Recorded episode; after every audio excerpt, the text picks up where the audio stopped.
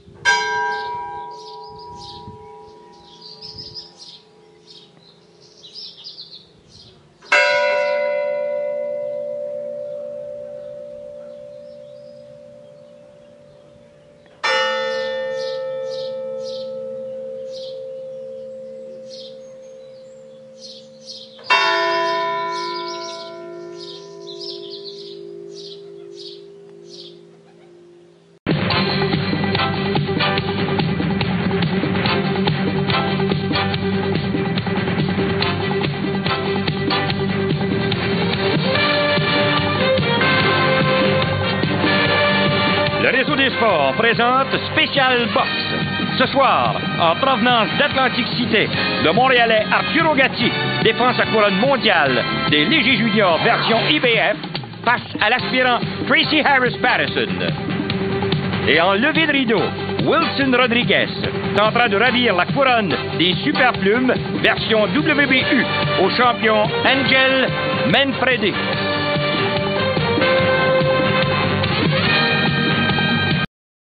En direct de ton podcast préféré. Et là, quand quelqu'un meurt, j'essaie toujours d'être quand même d'avoir un minimum de sobriété, là, de ne pas m'énerver en commençant le podcast. Décès de l'animateur Jean-Paul Chartrand. Puis là, je me suis rendu compte de quelque chose. Quand quelqu'un meurt à 92, mais que moi, j'ai 41, ça veut dire qu'à ma naissance, lui, il avait déjà 51 ans. Fait que moi, je me rappelle de lui pour être le père de l'autre Jean-Paul Chartrand. Puis, je me rappelle de lui parce que il a fait les spécial box depuis 1989 à RDS. Mais c'est pas mal plus que ça, Jean-Paul Chartrand. Bon, premièrement, il est devenu analyste de la boxe dans les années 80. On parle de qui? On parle des Hilton, Cusson, Bonami. Il est arrivé comme... au bon moment, quand ça brassait. Bon, lui, faut dire que ça a été comme le premier pilier quand RDS a commencé en 89. Jean-Paul Chartrand, moi, je vais m'en rappeler pour sa bonne humeur, sa joie de vivre, puis son petit côté taquin. T'sais, quand tu as 92 ou que tu as 85 passé, tu peux dire des affaires que personne n'ose dire. Comme, je vais te donner un exemple. Des fois, il disait, quand un boxeur québécois affrontait un Mexicain, il disait hey, « Lui, il n'est pas venu ici de ramasser des carottes. » Une autre fois, je vais aller, mon ordinateur est ouvert. Mais essayez de ne pas vous dire n'importe quoi comme je fais habituellement, comme dirait ma boss. Hey, en passant, là, il fait toujours ça. Hein? Je pars une idée, puis... je bifurque dans l'autre. En passant, on est le 25 décembre au matin. Pensez pas que ça m'empêche de faire un podcast. Je n'ai même pas de famille, j'ai pas d'amis. Hier, le 24, j'étais tout seul chez nous à écouter le football. Ma famille, là. Mais c'est vous autres, les auditeurs du podcast numéro 1. D'ailleurs, s'il y en a qui veulent m'inviter à la maison, dites-le moi. Jean-Paul Chartrand, c'est ça. Moi, il m'avait bien fait rire. Là. J'ai commencé à rire. Et j'ai quelques anecdotes avec Jean-Paul Chartrand. Puis, tu sais, je vais vous donner mes anecdotes à moi. Là, c'est pas obligé d'être des affaires à pu finir. Là. Hein?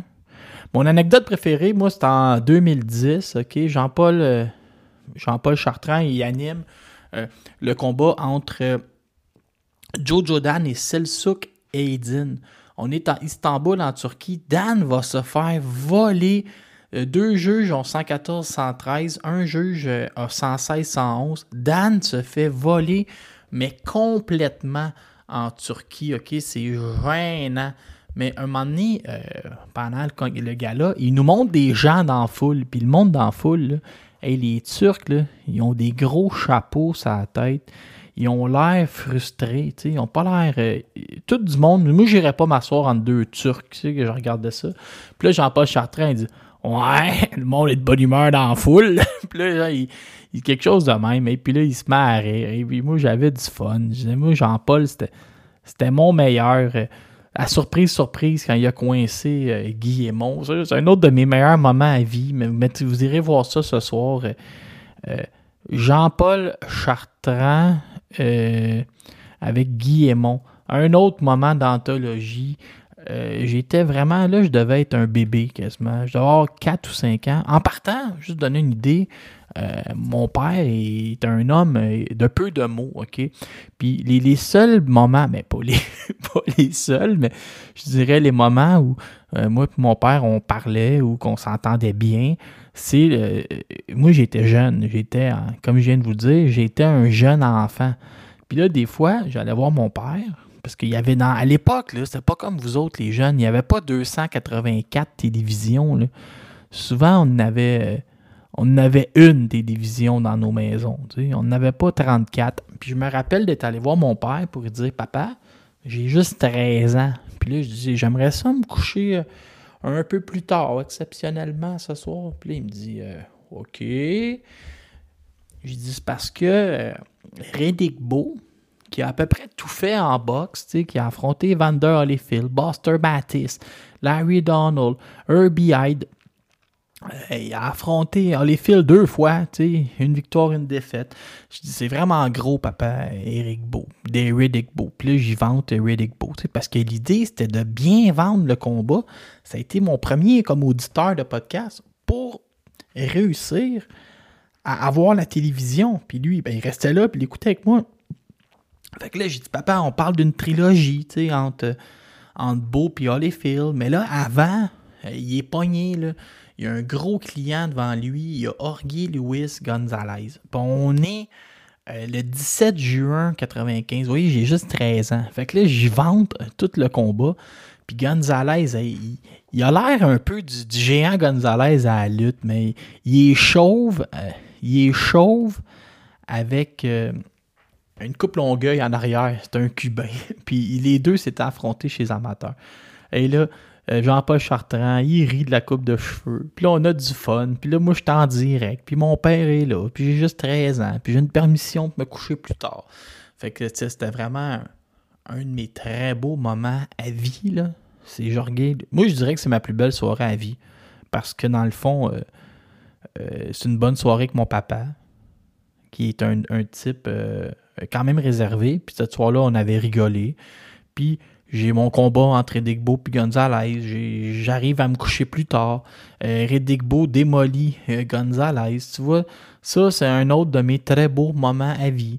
Puis, j'aimerais remercier Jean-Paul pour ça, parce que dans le fond, c'est la notoriété de Jean-Paul Chartrand qui a peut-être convaincu mon paternel d'avoir la télévision. Parce que lui, il connaissait Jean-Paul qui avait animé...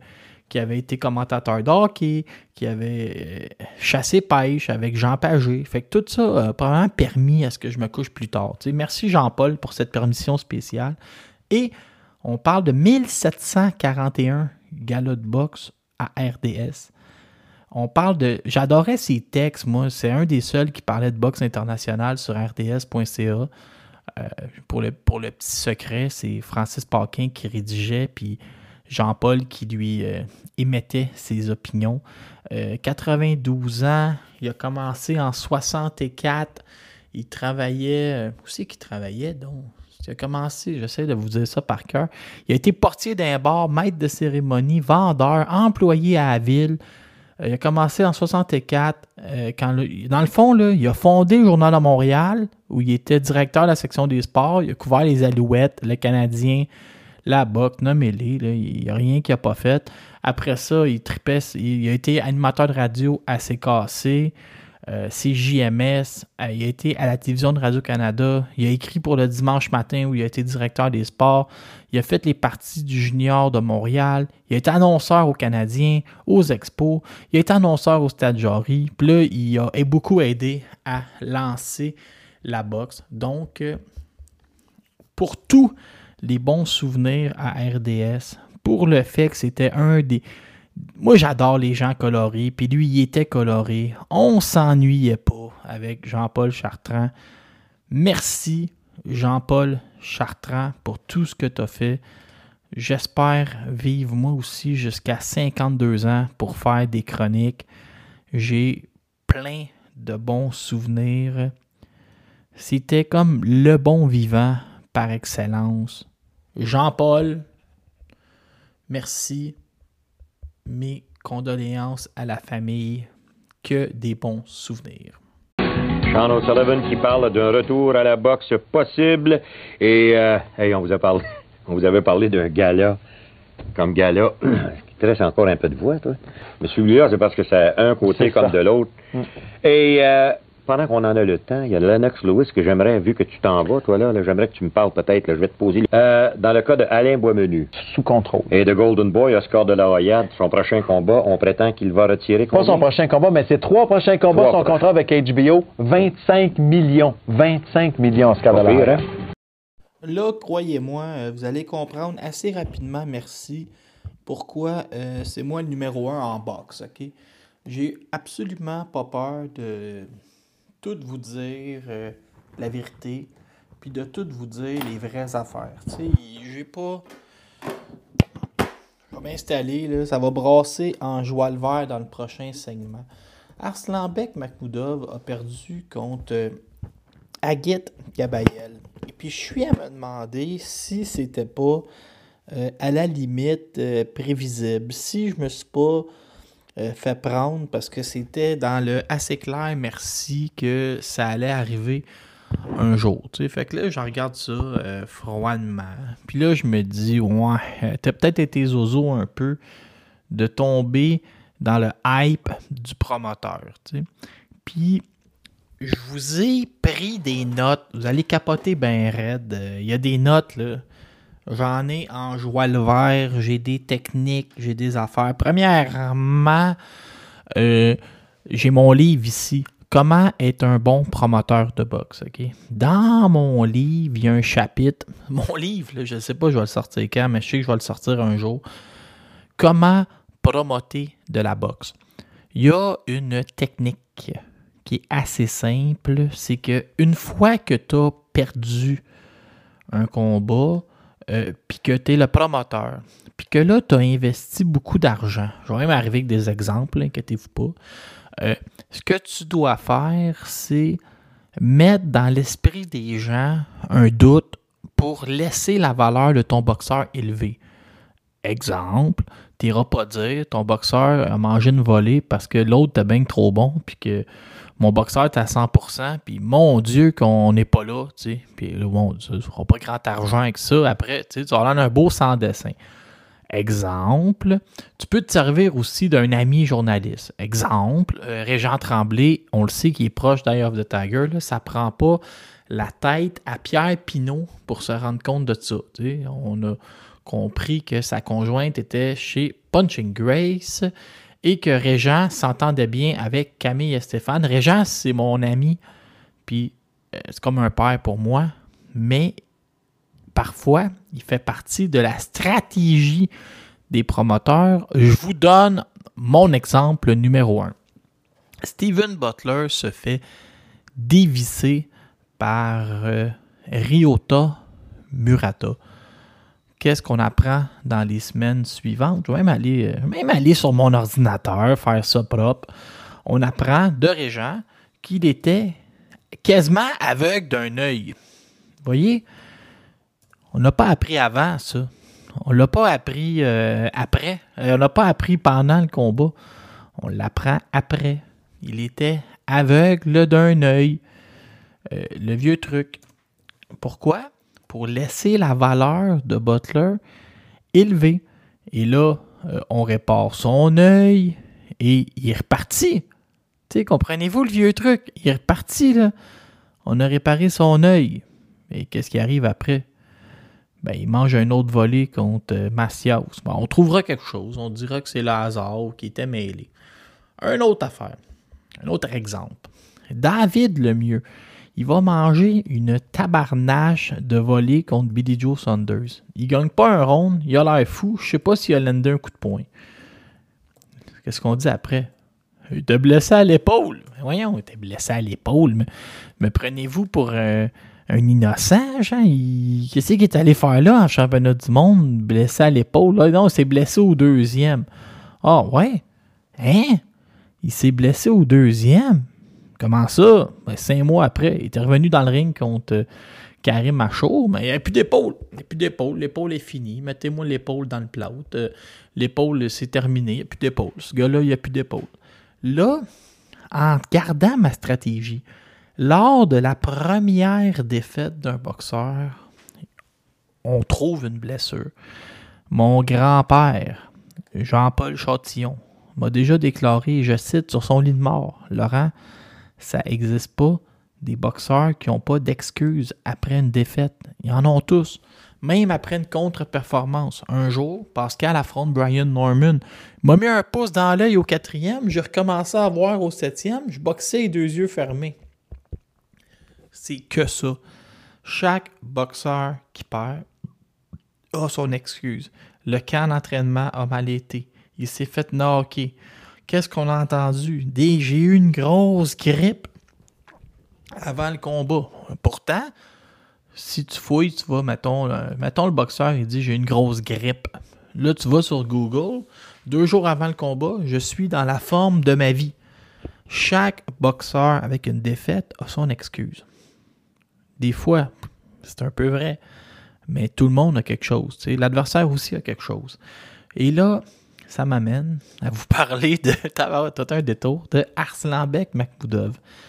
Là, depuis le début, on dit Arslanbek, il ne sait pas boxer, c'est juste une brute. Puis moi, mon point, c'est que être brutal, chez les poids lourds, tu peux faire un tabarouette de beau tour avec ça, puis tu peux même devenir champion du monde. T'es une brute, tu rentres de plein fouet dans le monde, la vie est belle. Là, on va commencer à monter Arslanbek, je vous dirais, autour de septembre 2019. Parce qu'il va sacrer une volée à Avery Gibson. Gibson avait résisté à peu près à tout le monde. Arslanbek, il marche sur le corps. Il va battre Jonathan Rice, qui après ça a des victoires sur Michael Polite Coffey et Guino Vianello. Fait qu'on se dit, hey, il est pour vrai, tu sais, Arslanbek. Il va battre Samuel Peter. Peter a 189 ans. Il va battre Dylan Carmen. Puis là, c'est là que je me suis commencé à me poser des questions. Je me suis dit, coudonc, ils sont pas capables de trouver d'adversaire. Qu'est-ce qu'il fait là, Carmen? Il vient de perdre au premier contre Romanov, au 3e contre Kane, puis on le laisse aller contre Makhmudov. La Régie des alcools, courses et jeux du Québec n'aurait pas dû laisser Carman monter dans le ring après 2 défaites par KO contre Romanov et Kane. C'était cave. Bref, il a toffé 27 secondes. Là, je me suis dit, ouais, ça doit être vrai, leur idée qu'ils sont vraiment pas capables d'y trouver d'adversaire. Ils vont amener Pavel Sour, imaginez, là, Peter, 1 round, Carman, 1 round, Sour, 1 round, Erkan Teper, 1 round. À quoi ça a servi, ça? Tu sais, c'était beau, là, ça faisait des highlights pour la télé internationale, mais il n'a rien appris. Puis il s'est mis à penser qu'il était invincible. Là, il va affronter Marius Wash, puis il va travailler dans ce combat-là. On est comme, oh, c'est beau, il travaille. Sauf que Wash, il a 44 ans. Il a 43 à l'époque où il l'affronte. Puis, tu sais, ça mène à quoi?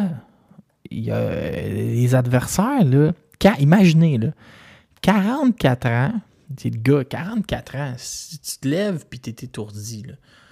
En plus, dans le petit ring du casino. Puis en plus, Wash mesure à peu près 7 pieds. S'il marche comme Kevin Nash avec une orthèse au genou, OK? Donc, qu'est-ce qu'il a appris? Je sais pas. Puis en quoi ça va l'aider contre les adversaires mobiles du top 15? Je sais pas non plus. Il affronte Carlos Takam. Takam, là, il a quel âge, vous pensez? Il a 43 ans.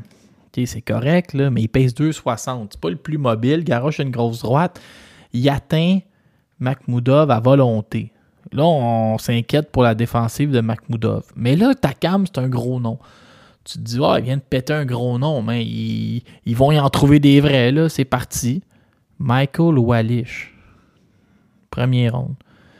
Raphaël Lakpégiori, je riais que c'était un tout croche sur Internet, je vous ai tout avisé. Deux rondes.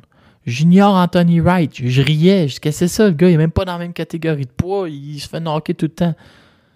On a mal construit la carrière de Makhmudov, on a mal monté la carrière de Makhmudov. Pourquoi?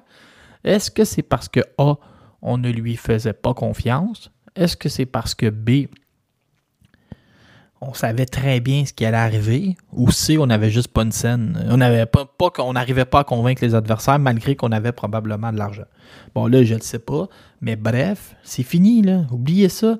Moi, si c'était juste de moi, si on laisse faire les émotions, si on laisse faire le côté loyauté, et je dis c'est triste, mais Makhmudov, même s'il est gentil, j'ai dit que c'est terminé, j'investis plus une scène dessus, je l'envoie en Russie, arrange-toi. Ça, c'est moi, là. Alors, si c'est mon argent, si je suis business-wise, fini.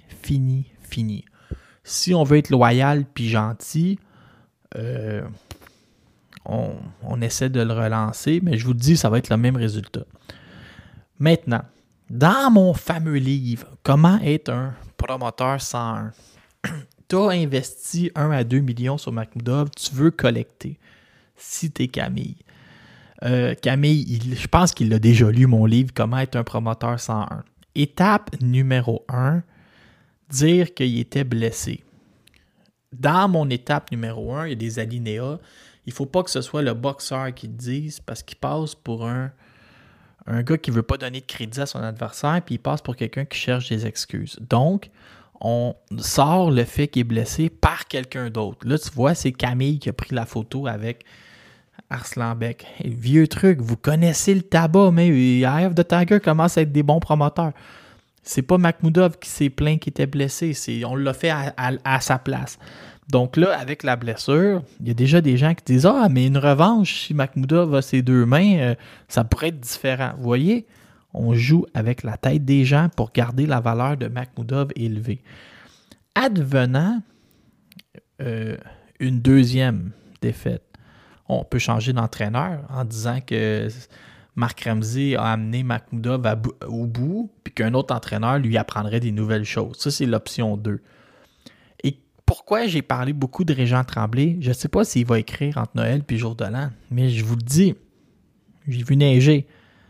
Est-ce qu'on va vouloir vous mettre dans la tête là, pour garder la valeur élevée parce qu'on a investi? Je connais un peu trop ça, je suis dangereux, OK? Puis c'est pour ça que j'ai le meilleur podcast. Vous n'entendrez jamais ça ailleurs, l'analyse des 12 dernières minutes. Je vous dis les vraies affaires, puis je suis quelque chose, moi. Tu sais, on a perdu une légende là, en Jean-Paul Chartrand, mais c'est moi la prochaine légende. Mais moi, je vous dis toutes les vraies affaires. Je sais que ça va mal finir. J'aurai plus d'amis dans la boxe, mais je vous le dis, OK? C'est quoi l'autre truc? Qu'est-ce que Réjean va parler en ondes ou il va écrire? Parce qu'on lui a suggéré ça. Makhmudov n'a pas eu toute l'attention de Marc Ramsey parce que celui-ci travaille fort avec Arthur Beterbiev. Dans un prochain combat, de 1, la force de frappe ne sera plus un plan de match, mais un outil. Ça, c'est la chose qu'on a compris. Là, t'sais. La force de frappe n'est pas un plan de match, c'est un outil à la boxe. Et B, on ne prendra pas un énorme combat si Marc Ramsey est distrait par un autre combat plus énorme. T'sais. Donc, on arrive avec ça. Oh, on a appris, regardez, il ne faut pas prendre de combat quand Marc est déjà occupé. Puis, on ne peut pas se fier seulement sur la force de frappe, on va travailler tout le reste. Puis C, peut-être qu'on va sortir du casino pour que le ring soit plus grand, parce qu'on ne peut pas préparer notre boxeur en le faisant battre dans des cabines d'autobus contre des vieillards pour qu'il finisse dans un grand ring contre des gars mobiles. Ça ne fait aucun sens. Prenez en note les 14 minutes que le segment vont durer. Là. c'est peut-être le 14 minutes le plus intelligent et avec le plus d'informations précises que vous allez entendre de toute votre vie. On est le 25 décembre, vous avez tout un cadeau de Noël, vous avez les vraies choses.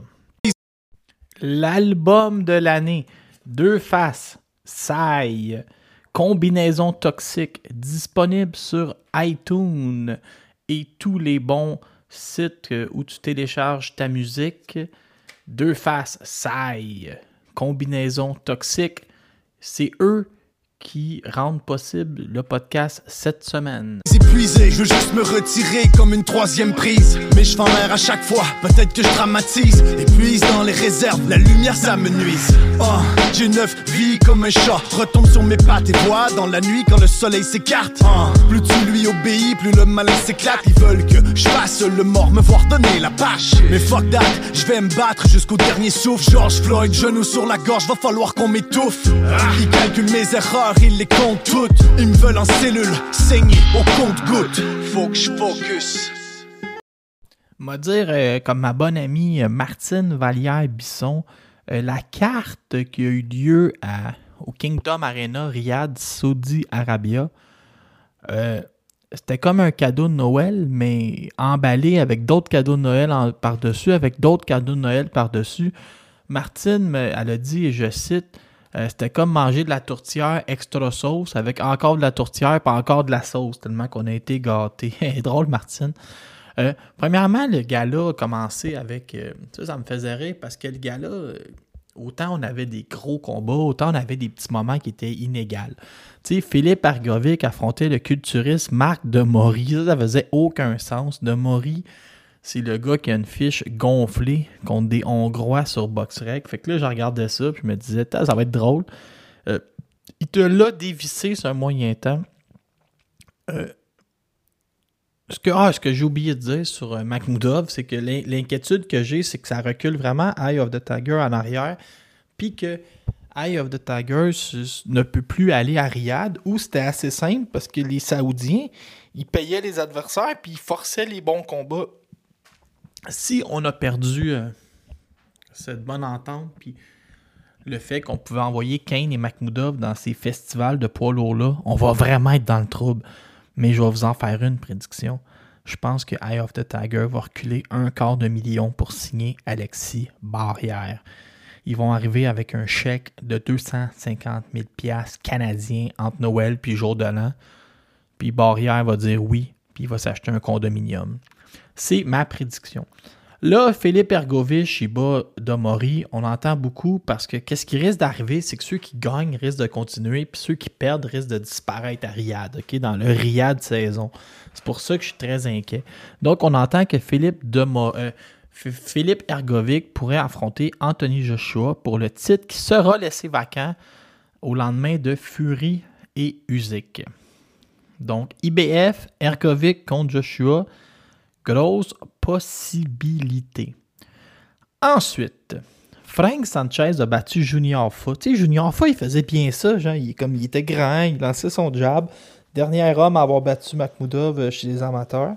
Puis là, mon Fa, à un moment donné, il s'est fait assommer par les mains vives de Frank Sanchez. Bon, si c'était juste de moi, OK?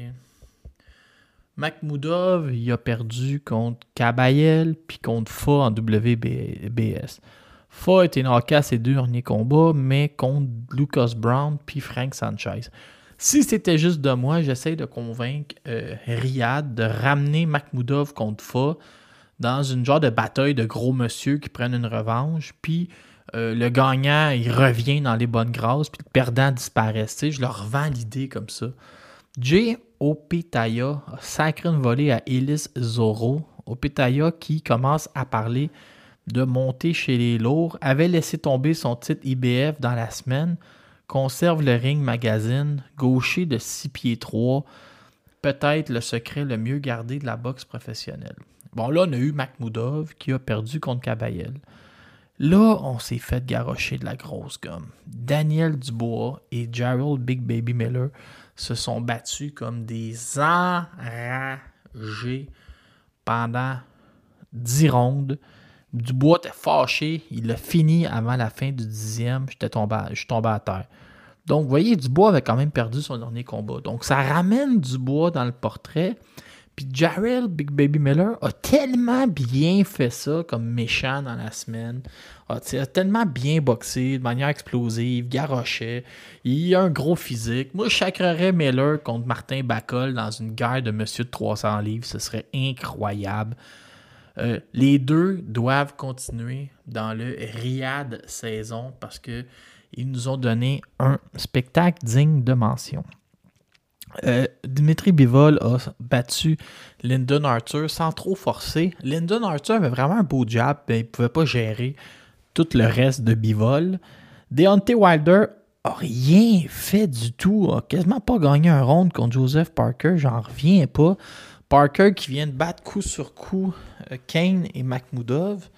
D'ailleurs, Simon Kean qui a fait une sortie un peu cryptique sur... ses médias sociaux, je ne sais pas trop qu'est-ce qu'il veut. Si j'étais Camille, je disais, est-ce que c'est viable d'organiser Kean contre Makhmudov, de donner 250 000 piastres chaque, puis de partir au Centre Bell puis vendre 4 000 billets? Je dis, si la télé embarque, exemple, je ne sais pas, moi, si Top Rank dit « OK, faites-le », on embarque puis on met Jaron Ennis, pas Jaron Ennis, on met quelqu'un en sous-carte, je ne sais pas, moi, ou ce sera notre demi-finale. Exemple, je vais donner un exemple. Je sais pas, moi, Bivol contre Beterbiev, ils décident de faire ça au stade olympique, puis ils veulent mettre ça en demi-finale, puis Top Rank embarque, OK, mais pas de télévision américaine, organiser ça, me semble que ça coûterait à peau des fesses pour rien, ça va être compliqué. Est-ce que ce sera Barrière contre Makhmudov? Moi, j'ai un ami fin finot qui est pas loin de Barrière, qui m'a dit qu'il irait peut-être à la télévision challenger Makhmudov avec Barrière, qui sont à réfléchir de tout ça, tu sais. Mais, en tout cas, c'est intéressant, là, mon bifurque, mais est-ce que Parker, c'est lui qui aura accès à Joshua? Est-ce que Parker aura accès à je sais pas qui, tu sais, mais Parker, il 4 victoires en 2020. Si ma mémoire est bonne, Parker, il a 4 victoires. Je vais cliquer, je vais aller voir. Il a 4 victoires en 23. Commence à faire, là. Ouais, Jack Massey au 10e, Figu Opelu au 1er, Simon Kean et Deontay Wilder. Je vais vraiment faire une pas pire année pour mon chum Joseph Parker, le mangeur de Whopper en Nouvelle-Zélande. Et Joshua a très bien paru en sacrant de volée à Otto Wallin au 5e. Wallin qui avait fait vivre l'enfer puis 44 points de suture à Tyson Fury. Fait que Joshua est back. Joseph Parker est back. Daniel Dubois est back, comme vous dites dans le monde du rap. Donc, je commence à être assez content. Deontay Wilder, c'est fini. Mais peut-être qu'à cause de sa notoriété, genre on va lui donner, mettons, Ngannou quand même, ou Joshua, je ne sais pas. Moi, je sacrerais Wilder contre Makhmudov d'une guerre de main arrière. Ça serait drôle en maudit. J'aimerais ça être chum avec les princes là-bas. Je dirais, hey, ils ont perdu les deux, mais là, ils sont mêlés, ils se retrouvent à croiser des chemins. On les sac un contre l'autre, puis on les regarde se garocher des mains droites en comptant nos milliards. Tu sais, j'aimerais ça, moi. J'aurais fait un bon prince saoudien milliardaire. Je serais mis un chapeau, j'aurais pris des photos avec Ronaldo, puis j'aurais organisé des combats de boxe. Je veux être un prince saoudien. Donc, Wilder, il est éteint. Il est éteint. Boxe internationale. Ryan Garcia dit qu'il a fait un offre honnête pour affronter Devin Haney. Puis, c'est ça. Offre honnête. Deontay Wilder, j'avais pris une autre note, mais oubliez ça, là. Andy Ruiz a demandé pour affronter Joseph Parker. On se rappelle que Ruiz avait perdu contre Parker, si ma mémoire est bonne. Là, il aimerait ça, tu sais. Ruiz, lui, il n'est pas plus fou qu'un autre, là. Il va embarquer dans le mélange saoudien. Fait que là, Ruiz, il dit « l'affronter, moi, Parker, en mai ou en juin pour avoir ma revanche. » Donc, on a, à travers tout ça, on a Zay qui a sacré une volée 2 fois à Daniel Dubois, qui lui dit « y aller, moi, affronter Joshua, c'est lui qui m'a volé ma médaille d'or aux Olympiques. » Vous voyez, c'est que là, t'en as des bons, ces lignes de côté, t'as ceux qui ont gagné. Maudit qu'on a du fun avec la boxe. Anthony Joshua, lui, serait-il de retour après avoir battu Otto Wallin? Lennox Lewis, en doute. Zai Lezang a calé Joshua. Maudit qu'on a du fun avec les poids lourds. J'en reviens pas. Moi, j'en reviens juste pas, là, comment qu'on a du fun. On m'a offert une prédiction. C'est qu'on est Noël, là. Moi, j'ai juste un souper de Noël. Puis dans ma famille, on écoute le football, là. Fait que on écoute, là, on va s'asseoir, là. D'un côté, je me garoche, mettons, un petit morceau de lasagne, parce que nous autres, c'est un Noël italien. Ma soeur a marié un Italien. Vive l'Italie. Même moi, je mange des saucisses italiennes à Noël pendant que vous mangez de la dinde sec. Puis on écoute le football. Fait que on est Noël aujourd'hui, on est le 25. Je vous fais une prédiction. Beterbiev puis Bivol, c'est déjà réglé. Bivol va être à Québec, puis ils vont annoncer une date puis un combat. C'est pas vrai que les deux se battent dans le même espace-temps, que Bivol a dit que la WBC voulait, que Bivol est allé se battre à Riyad, puis qu'on va pas avoir le combat d'unification. Oubliez ça. Mai ou juin, on a Bivol contre Beterbiev en Arabie Saoudite. C'est réglé. Vous n'avez même pas besoin de vous énerver avec ça. C'est fait. C'est fait. Ils ne diront pas, il faut attendre de passer Callum Smith, il faut être respectueux. Mais c'est réglé. Tout est réglé.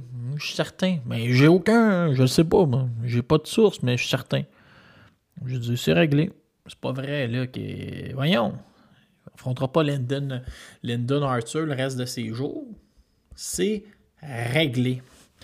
Bon, qu'est-ce que j'avais d'autre dans mes nouvelles internationales? Parce que j'ai pris une couple de pages. Rolly Romero a dit qu'ils n'ont pas vendu beaucoup de billets parce que personne vend. Rolly Romero a dit que tout le monde était plate et qu'il n'y avait plus moyen de vendre de pay-per-view tant qu'il ne sera pas impliqué dans les affaires. Canelo a dit que, selon Eddie Hearn, Canelo pourrait affronter Benavidez, pas parce qu'il en sent le besoin, il le ferait pour le bien du sport de la boxe. Hey, merci, va juste affronter Benavidez, c'est pas besoin de dire que c'est pour sauver le monde entier, on peut-tu juste avoir le combat qu'on veut, hein? C'est compliqué que ça. Hein? Alors, c'était ma montée de lait. Sinon, ça fait pas mal le tour. Moi, je vous fais une autre prédiction. Moi, j'en ai des prédictions, là. Jaron Boot Ennis. Moi, je vais t'en faire une prédiction. La journée, là, aujourd'hui, j'ai des affaires à dire. Camille et Stéphane, il est millionnaire plusieurs fois. Okay? Il approche le milliard. Il veut jouer dans le cours de Top Rank. Puis à chaque fois qu'il monte un boxeur, son boxeur mange une volée. T'sais. Il y a Mbili, mais après ça, avec la défaite de Makhmudov, c'est mince. Puis on le sait tous que Bazinian ne sera pas champion du monde. Ça ne prend pas la tête à Papineau. Puis Iman Kataev, ben, il faut le monter. OK? Fait que moi, t'en faire une prédiction, moi, drette là. Il va s'acheter des combats de championnat du monde avec Vanessa Lepage-Johannis puis Mary Spencer. Il va l'avoir sur le championnat du monde avec une des deux filles. Mais il veut jouer dans les grandes ligues. Il veut être le prochain Top Rank. Ma prédiction, et la semaine passée, Christopher Guerrero est allé mettre les mitaines avec Jaron Boot Ennis, le joueur autonome le plus convoité de la boxe professionnelle. Prédiction, Camille Stéphane va signer Jaron Boot Ennis. Il va faire une méga conférence de presse, puis il va dire « La game vient de changer ». Vous allez voir... Jaron Boot Ennis n'a pas mis les mitaines avec Christopher Guerrero pour rien. Ils sont allés étudier l'investissement de Camille. Qui entraîne Christopher Guerrero? C'est Giuseppe Moffa. Qui était le conseiller principal de Camille et un des hommes à qui il a le plus confiance? Mike Moffa, au début de la compagnie. Moffa va avoir parti de la compagnie et le premier grand chelem d'Eye of the Tiger, Jaron Boot Ennis, ça va être Giuseppe Moffa. Vous allez voir. Je parle pas pour rien dire. Vous verrez en temps et lieu. Donc, c'était ta chronique internationale. Ce qu'on va faire, c'est que je vais péter sur pause et je vais aller voir si j'avais d'autres sujets. Chronique, les vœux de Noël. Il n'y a pas grand vœu de Noël à faire, là. Puis je vais te sacrer combat à surveiller aussi, là. Alors, mon seul cadeau de Noël que j'aimerais offrir, c'est à Martine Vaillard-Bisson de la santé et un retour en 2024. Pour le reste, mais vous n'avez pas de problème. Ceux qui en ont, je vous souhaite de les régler. Je vous aime tous, les auditeurs. Je vais vous faire une annonce, je n'ai pas le droit de le dire. 2024, ça va être une belle année. Vous allez être contents pour moi. Puis je vais essayer d'être à la hauteur de tous les projets dans lesquels je me suis embarqué, mais qui, je crois, seront positifs et aideront le rayonnement de la boxe professionnelle, parce que c'est toujours ça un peu mon idée, c'est de relancer la boxe au Québec. Pas simple avec les défaites puis tout, mais on lâche pas. Les combats du week-end. Les combats du week-end présentés par... Ben, j'ai pas de commanditaire. Ah ouais, c'est vrai, j'ai oublié mon commanditaire numéro 1. Mes meilleurs amis, Benjamin Fox, Sébastien Théberge. Je sais qu'il y a un gala le 30 mars prochain. Allez sur fightnight.co. Allez consulter leurs médias sociaux. Si t'es en forme, si tu veux te remettre en shape. J'avais complètement oublié mes deux meilleurs amis. Excusez-moi, c'est Noël, je suis mêlé. Abonnez-vous à Cité en forme le gymnase. Abonnez-vous. Allez voir Sébastien Théberge qui offre des services. Il peut être agent d'artiste, il peut gérer votre compagnie, il peut vous faire un site internet. Benjamin Théberge, c'est tu frottes une lampe, il sort un génie. Ben moi j'ai frotté une lampe, il est sorti Benjamin Théberge, que c'est encore mieux qu'un génie. Donc, consultez-le, achetez vos billets fightnight.co, achetez-en un, obtenez le deuxième à moitié prix, Benjamin est tombé sur la tête. Donc, fightnight.co, si Amak Ramati va se battre 2 fois, moi je vais passer toute ma fin de semaine en Mauricie, m'a dormir chez Benjamin, je ne sais pas encore. Les combats du week-end, Naoya Inoue va affronter Marlon Tapalez. Au Japon, eux autres, ils fêtent Noël avec un gros combat. Ils ont aussi plein d'autres combats. Là, que, pour vrai, je ne connais pas tous mes Japonais par cœur. C'est sur ESPN+, en pleine nuit. Sinon, je ne pense pas qu'il y avait d'autres choses à surveiller. De toute façon, je vais revenir. Je vais revenir l'année prochaine, inquiétez-vous pas. Vous voulez que je m'en aille? Pas m'en aller bien loin. Hein? Donc, il y a un gala à Newark, au New Jersey, mais non, on n'appellera pas nos parents pour parler du gala de Newark, ok? Pas terrible. Donc, amusez-vous, joyeux Noël, je vous conseille de manger prudemment. Savez-vous que l'Américain moyen prend 2,7 livres à Noël, puis qu'il n'arrive jamais à leur perdre? Ça fait qu'après 50 ans, il a pris 125 livres. Donc, faites attention, mangez prudemment, peut-être léger le matin, puis ben non, bourrez-vous donc la face, on sera tous gras, puis si on est tous gras, je veux dire, s'il n'y a plus personne demain, je veux dire, on va devenir à la mode, les gros, puis ils feront des revues avec des gros, genre. Voilà, c'est réglé, mangez comme des cochons, joyeux Noël, et on se voit l'année prochaine. Martine Vaillard-Bisson, je t'embrasse, je t'aime, t'es ma meilleure amie. T'es un modèle pour le Québec. À peu près, tu as encore le cancer, mais tu as la tête haute et au lieu de... Tu t'es jamais apitoyé sur ton sort et tu es inspirante. Je t'aime. Bon Noël. Bon... hey, le bébé, il était-tu bon cette année? Je le sais pas. Merci d'avoir été là toute l'année. Vous êtes tous... des cadeaux.